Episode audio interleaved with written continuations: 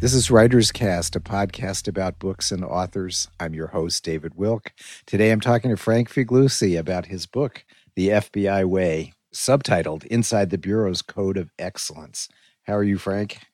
I'm doing well, and I'm glad that we're able to do this. I know we've been trying for some time, and, and here we are. And it's it's nice for me. You know, I don't often get to talk to people who have grown up in a small town in Western Connecticut as I did you're a little younger than me, but I was thinking about that when you talked at the beginning of the book about your view of the FBI growing up, watching TV and kind of learning about the FBI from media. As most, I think that's probably true for most kids up to a certain point. You know, I'm sure things are different today, but um, I grew up in the 50s and 60s and watching a lot of, you know, I got to watch movies from the 30s, you know, the G Man movies, and it kind of created an image that I think is probably different than people have. You know, we were more innocent. And I think that was probably still true for you. But it sounds like that was a big influence in getting you to become a law enforcement person for your most of your career. I do touch on that early in the book, and it's interesting. I, as as much as things change, they remain the same. And by that I mean there have been studies done during my time in the FBI as to where people come from um, before they join the bureau, and the studies showed, um, and I, I don't, I bet you this is, hasn't changed much over the years, that by and large, people who apply for the special agent position are coming from the smaller towns and communities, not not necessarily necessarily rural communities, but absolutely the suburbs and and exurbs. And I wonder if it's um, a reflective a reflective of a sense of uh, adve- wanting a, adventure, a sense of, um, of uh, movement, and the the role of the media that you talk about absolutely hasn't changed. I encounter young people today who frequently uh, have a steady diet of shows like CSI, um, you know, uh, Criminal Minds, and and they and and it, it does distort the bureau, of course, in Hollywood dramatic fashion. A lot of a lot of young people today. Uh, want to be uh, crime scene uh, folks, or they want to be behavioral profilers, and you can tie that directly to uh, the Hollywood drama. Right. The whole idea that forensics, right, comes right. from television, but uh, but obviously there is a fascination with the idea of doing something important. And I think that's part of what you talk about in the book the idea of a commitment to something bigger than yourself. You're, you do not join, as you said, you came into the FBI from law school where most of your classmates were likely to be going on to private sector jobs and making a lot of money, whereas you were going to work for the government, uh, which I've had some experience with myself, and I know the pay scale is not the same. And um, I think that's, you know, that you have to be a certain kind of person to make the decision to um, enter uh, law enforcement. And, and I think it what drives a lot of people is a that idea of trying to do something good? I credit my parents with really instilling in us this a sense of right and wrong, uh, an appreciation for fairness and justice. You know that there there is good in the world, there is evil in the world, and I I really think that that shaped my mindset, and I, I clearly wanted to be on the side of of uh, justice, and of course the the TV shows of the day certainly portrayed, you know, the G-man as somebody who could solve everything within an hour or less, including commercials. Um, and then with regard to the, the, law school, my law school experience, yeah, I, I mentioned this in, in the book. There were classmates of mine in law school. You know, it, it, the last year of law school is largely spent figuring out where you're you're going to work, and there's a lot of interviews, and and and classmates start comparing notes on you know the initial salary and who's who's got the highest offer. And when I said, "Hey, I'm I'm headed into the FBI," they kind of looked down their nose and said, "Are you you really going to play cops and robbers for a living?" And and the interesting thing about that, David, is you know within about a year or two, uh, I was getting phone calls at my desk in the FBI from those same classmates saying that they didn't care for the lack of ethics and integrity in the law firms they had joined. They didn't get any personal satisfaction out of what they were doing. And could I please send them an application for the FBI? So um, it is about uh, a rewarding, satisfying career, and, and it's it's been uh, a heck of an adventure and a wild ride. Now, I, I, I know that you wrote this book, or I have to think that you wrote this book at least in part because of the challenges that arose during the four years prior. Uh, you know, we'll say during the Trump administration. I mean, it, it, it's not as if the FBI has not had challenges to its credibility, it to its stature, to its uh, sense of being on the right side of history before that. But it's never you've never experienced a time when the institution of government were being attacked, literally attacked from within. And so I take it that you were spurred to write this book, if not completely, but at least in part by those events. Is that correct? Yeah, you you'd be spot on there. I was the guy who kept saying, "I'm never going to be the one who writes a book uh, about their FBI career. That's all. That's all uh, uh, secretive stuff. It's it's not for public consumption. I'm not going to do a tell-all." Um, and in fact, I stuck to those principles because the book's not a tell-all, and it's not um, about revealing secrets or, for that matter, attacking um, an administration, but rather what got me over the hurdle was you're right. Um, I got fed up with the, what I call bureau bashing by the Trump administration.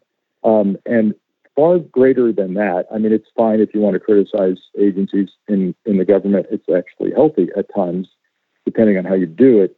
But what bothered me the most, David, was that I was concerned that the public's misperceptions uh, about the FBI as to whether it was a political agency or not was actually eroding the mission of the men and women of the FBI. And so I ended up writing, it's kind of interesting. I've learned a lot about the publishing industry. This is my first book.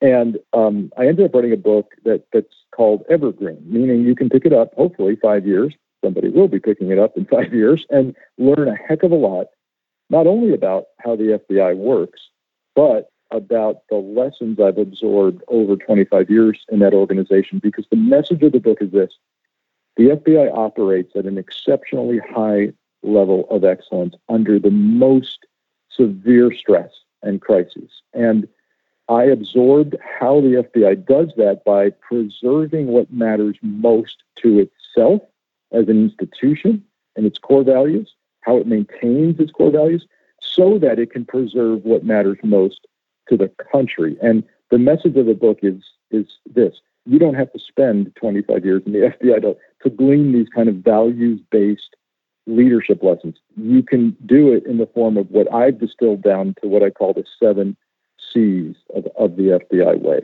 And and so since the book is about values, um, it it really stays above the fray of what we just went through in the past four years. It touches on it. There's no question the book addresses um, the Trump administration, but it's more than that. It's it, the message is this: that our values as a democracy are wrapped up in our institutions. They're they're not wrapped up in an individual. They're they're not about who's sitting in the Oval Office at any given time. They're wrapped up in the career professionals of the institutions that embody our democracy. And so when when a president decides to attack every day the men and women of our institutions, even you know re- more recently the, in the centers of disease control, President Trump started attacking science career scientists uh, who were simply coming to work trying to keep people healthy. And so I said that that's enough of that. We're I am going to write the book, and it's a book about values preservation and leadership. Right. No, and I think that's important. Um, you know, I, you know, no matter what we think about our government or how, you know, it, we, you know, many of us, I think, believe it can be improved. It's not a perfect uh, uh, uh, entity. It's it's it should be evolving all the time. Should be more just, more fair, and do more good for more people all the time. So it should be you know, it's not bad to challenge the government and it's not bad to challenge institutions to do better.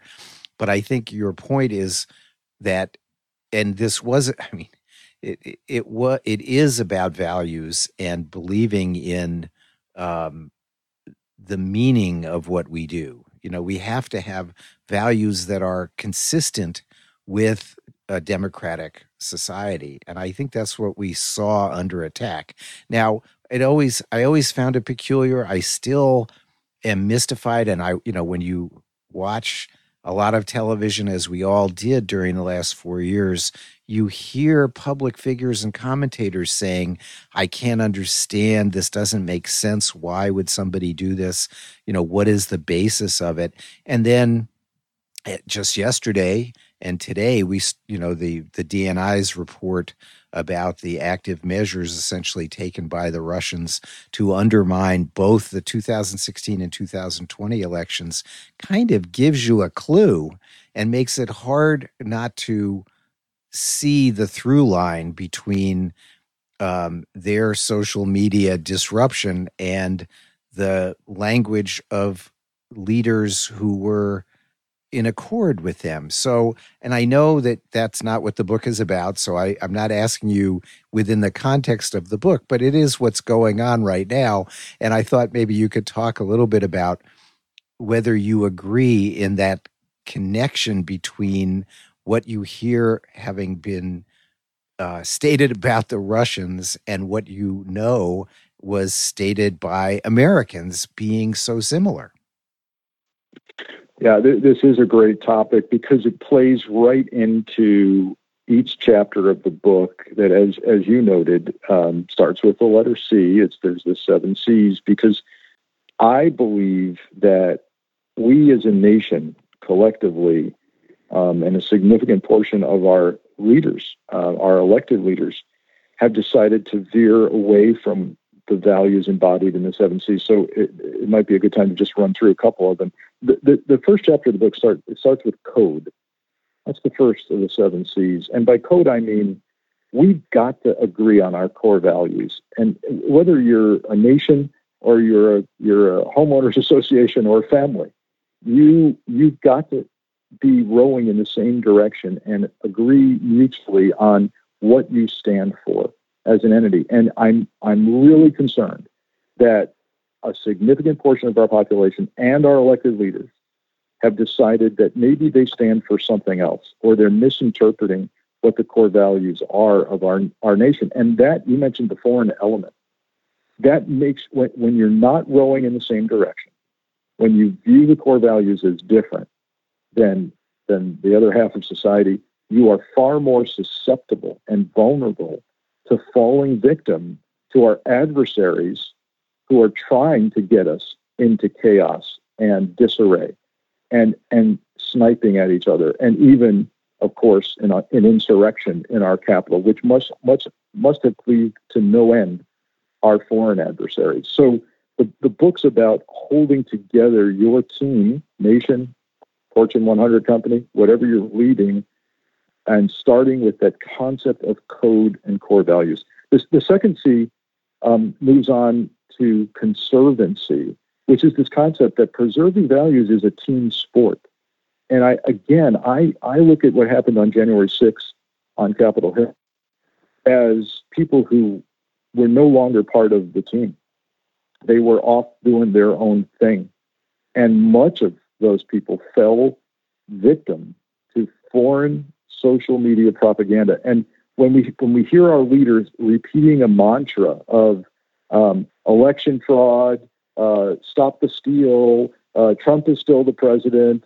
Um, even even more recently, uh, the COVID the COVID vaccine is going to uh, hurt you. Um, that they're repeating the propaganda that's coming from our adversaries. So um, we're at a real perilous time in our history where we've got to get back to the core values, the concept of conservancy. Um, and I, I, you know, I move on throughout the book to things like clarity. Again, are we, one of the things, I know this sounds strange, but as I was watching television on January 6th and seeing what was going on inside the Capitol building, one of my very first thoughts was, are we teaching civics anymore to mm-hmm. kids? Are yeah. are where did these people think that they could overturn a valid election that's already been challenged through the court system? What do they understand how we elect people here? And that that goes toward that chapter called clarity, which is are we reinforcing in our in, in, in our society, in our families, are we reinforcing in our classrooms?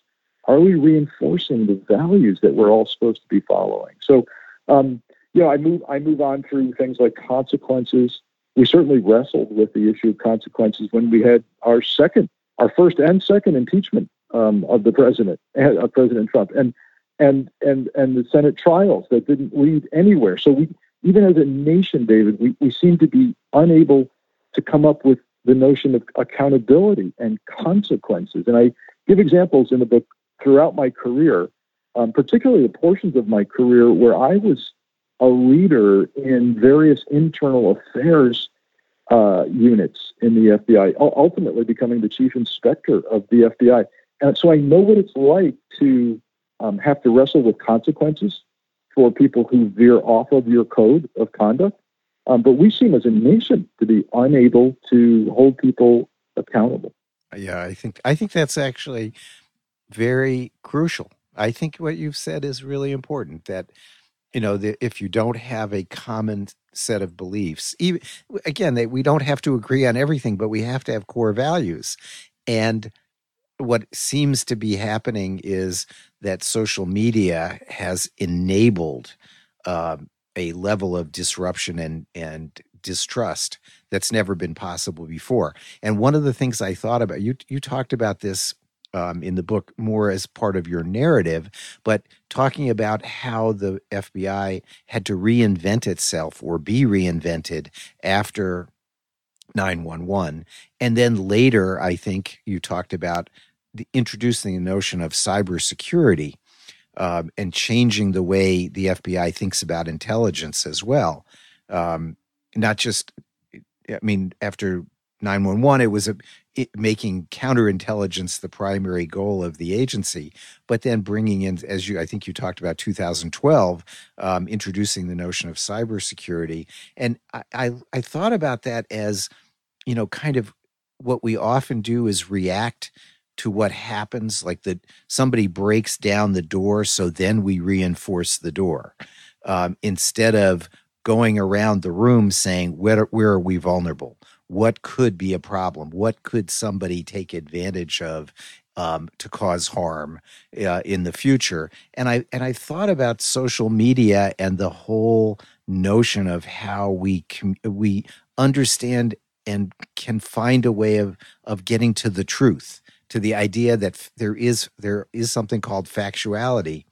Um, and i wonder if that's something that you've also thought about in terms of what the FBI can do proactively going forward to be a, I mean it can't just be the FBI it's got to be the whole society but to be the guardian of truth yeah this is the challenge facing all of us and in particular those in the intelligence community and and law enforcement and it's interesting because I, I discuss much of this under the, the last chapter of the book called consistency. And people might say, so wait a minute, Frank, you, you talk about changing the Bureau's mission, um, back then after 9-11 now um, you talk about companies being able to pivot and and change how they approach things. Why do you include that under a chapter called consistency. Consistency sounds like rigidity.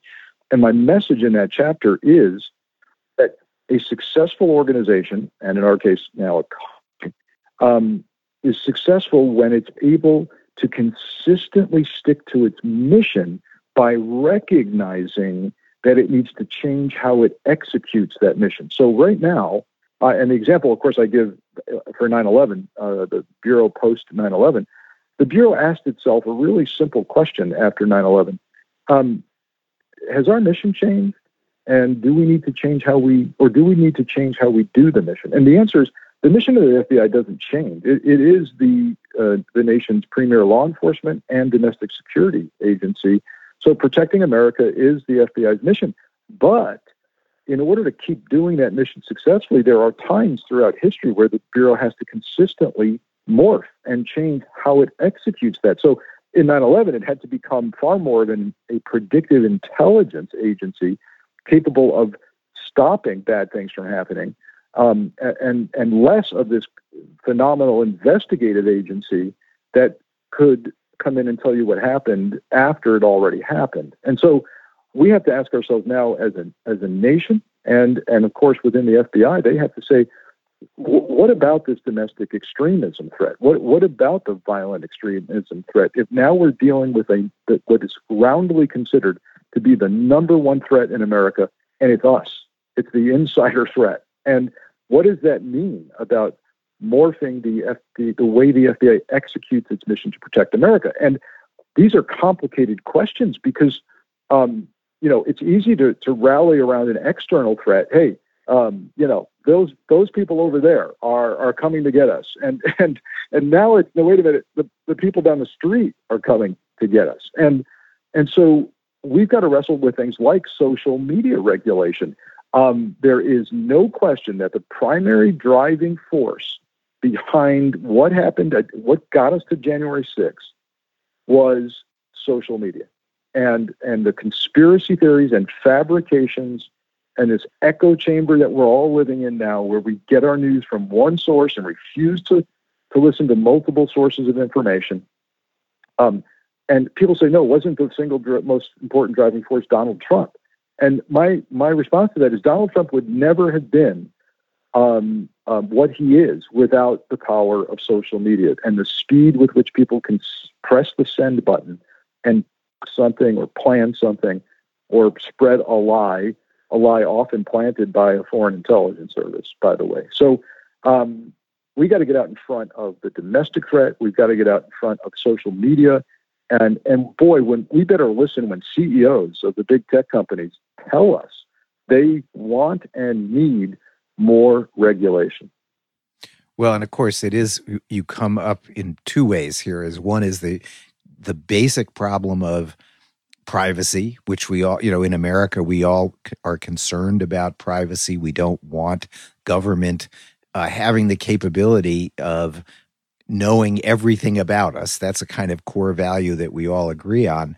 But somehow we have to figure out how to enable um, protection at you know kind of balance protection against uh, privacy. But then what you're talking about with the uh, with the large tech companies, you run up against what has essentially been an unfettered um, ability for them to sweep up more data about humans than has ever been done before. Ironically, um, you know, here we're all worried about the government having our information.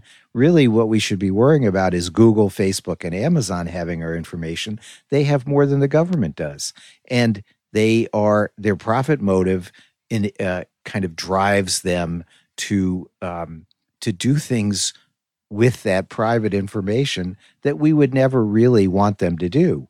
But they now have so much power; it's really difficult to rein them in.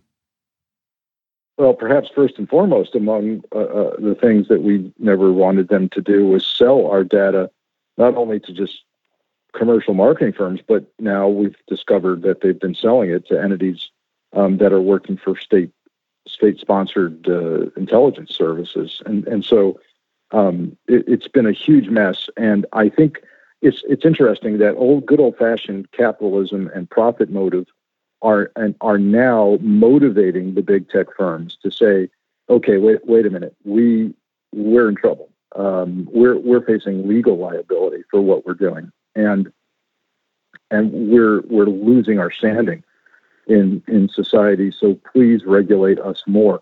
I, I was floored by um, the following uh, fact, which is that every day, just at Facebook, something like 25 to 30,000 people come to work every day under the rubric of safety and security. That that number, 30,000 people at Facebook doing security and safety, that's about the the rough equivalent of the size of the entire FBI. Um, that that's how enormous this challenge is um, for them, and and you can duplicate that around Twitter and and all the other platforms. So um, we've got to we've got to get to the bottom of this. And you, you mentioned the privacy issue. Um, this is a discussion that we've got to have as a nation, and Congress has to get with the program quickly, and that is this whole issue of the fact that we still don't have a domestic terrorism law in this country, and and pri- privacy and civil liberties concerns plays directly into that. We are now well over 25 years after the Oklahoma City federal building bombing. Who pulled off that bombing? Two white guys from the United States, and we still don't have a law uh, called domestic terrorism. Ironically, we have a legal definition of domestic terrorism in the United States Code. It's defined. We simply haven't outlawed it. So that's why you're seeing arrests for what happened at the Capitol for things like trespass, assault, uh, theft of Nancy Pelosi's podium. None of those charges truly reflect the gravity of what happened at the Capitol that day. It, the FBI has already said that was domestic terrorism. So we just can't charge people with the kind of crime that would send them away for 20 years to life. And we have that same uh, law on the books for international terrorists. So, um, what, why is this a privacy issue? It's a privacy issue because we have to decide as a nation are we okay with people inside, U.S. citizens inside the United States being looked at because they are uh, a domestic terrorist, because they are planning violence that is anti-American. And as soon as you say that to people, you, you start getting responses like, "Oh, are you talking about policing ideology? Are you talking about policing the president's enemies or the president's friends?" And the answer there should be absolutely not. I'm talking about a law that says if you're committing violence for the purpose of intimidating or coercing a government or a, a civilian organization for political objectives, you are committing domestic terrorism. And if we if we write the law correctly and attach the consequences that we should to it, we can do this. But we get weighed down immediately in privacy um, and civil liberties discussions, which really shouldn't aren't part of the equation. Um, and and you know Congress can't agree on anything right now. I am not optimistic that we're going to see any meaningful domestic terrorism law passed. Um, uh, with the present uh, makeup of, of, of the Congress, and and um, we can't even you know just today I heard they can't even agree on an independent commission to look into what happened at the Capitol. Um, that that's that's being pushed aside right now. So we're in a mess, and um, uh, the FBI finds itself in the center of this mess, as it does periodically throughout history. Well, that's I mean, it is because despite being a law enforcement agency, it's still a, a you know a, it's a creation of a political entity, which is us.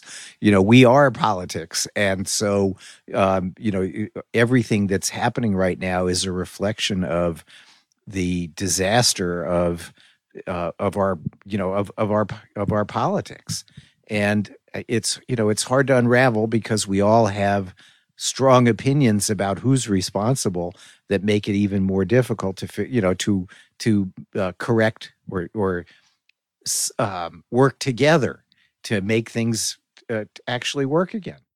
You mentioned politics, and I and I, that's this is an important um, concept because I people listening to us right now might be saying, "Hey, um, Frank's making some interesting points, but it sounds like he's written a book that says the FBI is perfect and is the answer to everything." And I, I want to, I, I want to. Your, your, mention of the word politics um, uh, prompted me to to say this. I, I, this book is not about um, the FBI being perfect. In fact, far from it. It um, and it addresses that issue, and it says, particularly in the chapter called credibility, that credibility is not about being perfect.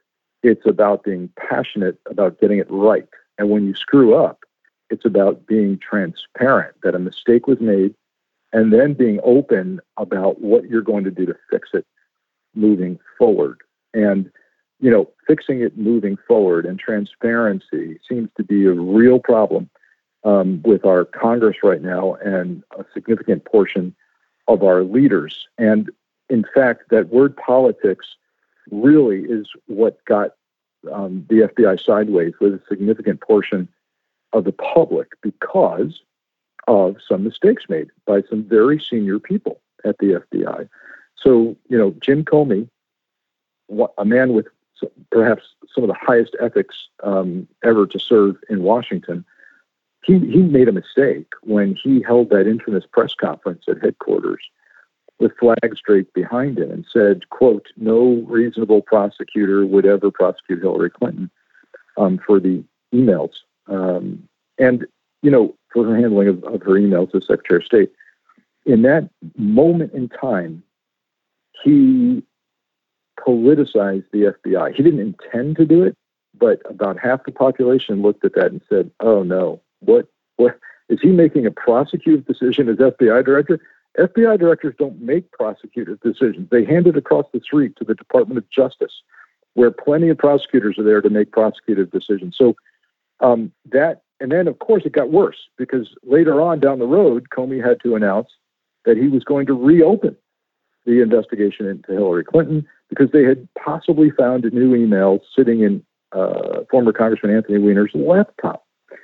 And and then you know people are like, wait, well, wait a minute, he's getting he's inserting himself in a political campaign right now. And then on the eve of the 2016 election, he has to announce publicly once more, never mind, um, we found no, no new emails.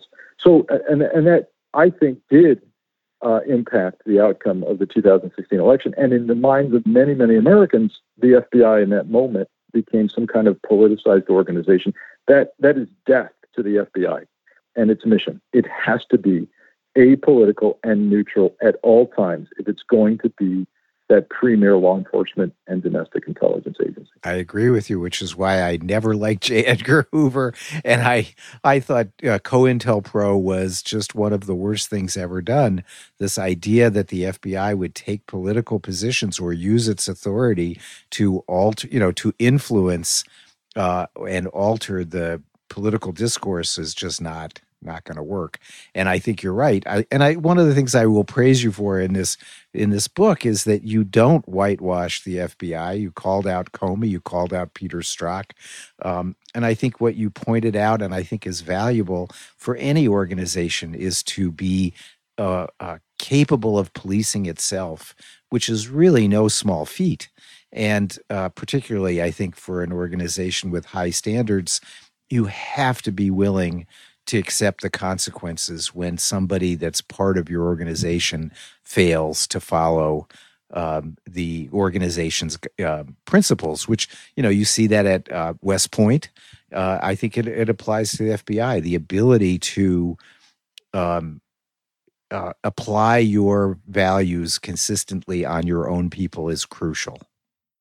Yeah, and I had I, I, some of the most valuable uh, moments in my career, although they were painful, were the times that I uh, was assigned to internal affairs functions. In, in my case, um, the Office of Professional Responsibility, where I was a unit chief, um, that had to make really tough disciplinary calls on really good people in the FBI who had, for some reason, violated um, some rule or regulation or worse um, in the bureau and and having to wrestle with those decisions good people doing bad things why it happens what are the stressors involved in their lives did the bureau have anything to do with that?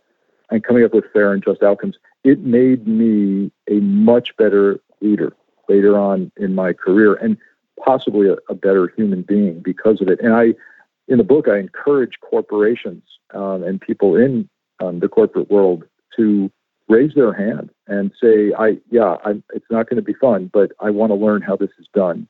I want to be a conservator of the values for, for which my team stands, um, and you'll you'll be the, better leader for it." Well, I think it is actually you know, I know you, you kind of aim the book, I think, at people in any kind of organization. I think it is important to say that um, anyone who is in a position of leadership or works in a company um, could benefit from reading your book because the value system is one that I think most corporations, most businesses would aspire to. It's not clear that they have inculcated the values that they may put in their kind of public documents to management style. And I think that's important. You know, if we believe in being on the right side most people you talk to don't want to be on the wrong side. They want to do good. But it's hard. It's not easy. It's not black and white. It is kind of, you know, we're human beings, so it's a gray area every day, not necessarily white or black. And um, I think it's important to remember value systems and have the courage to apply them. Well, I appreciate that. It, uh, that is the, the message, one of the messages in the book. And in the chapter on consequences, I, I talk about how easy it is to uh, do the right thing when everyone agrees with you. Um, but to do it in the face of severe consequences is when you figure out what you're made of as an organization and as a person. I give a story in that in that chapter about um, agents. Uh, when I was a, leader in the Miami field office of the FBI, at the time, Miami was overseeing the FBI's presence at Guantanamo Bay, Cuba, where um, hostile combatants were being detained during the war on terrorism. And um, one day, my uh, agents came, Miami agents came back from Cuba, back from Guantanamo Bay, closed the door in my office and sat down and said, "Boss, we have to talk." Um, we've been walking out of interrogation sessions down at Guantanamo Bay because things are going on in those sessions that are contrary to what the, how the FBI does interviews and how the FBI collects evidence uh, for court proceedings. And that ultimately turned into the FBI at, at, a Washington, D.C. and White House level saying, um, we got a problem here. Um, the military and other agencies are doing things their way. But if we're supposed to preserve cases for potential prosecution in U.S. courts, we, we can't be using quote unquote enhanced interrogation techniques on these detainees. And um, that was an, an example of saying and standing up and saying, there's something wrong going on. It's inconsistent with our mission. And something needs to change. And that, that did not make us friends with fellow members of the intelligence community. And and so, you know, it's an example I give of saying sometimes you've got to do the right thing, even when the consequences are going to be painful for you if you do it. Yeah, I think that's important. I think, you know, I'm really glad you said that because it's something we all, you know, we all get, we all are faced with it. It's that moment when you know that you have an opportunity to make something right, but you're going to pay for it.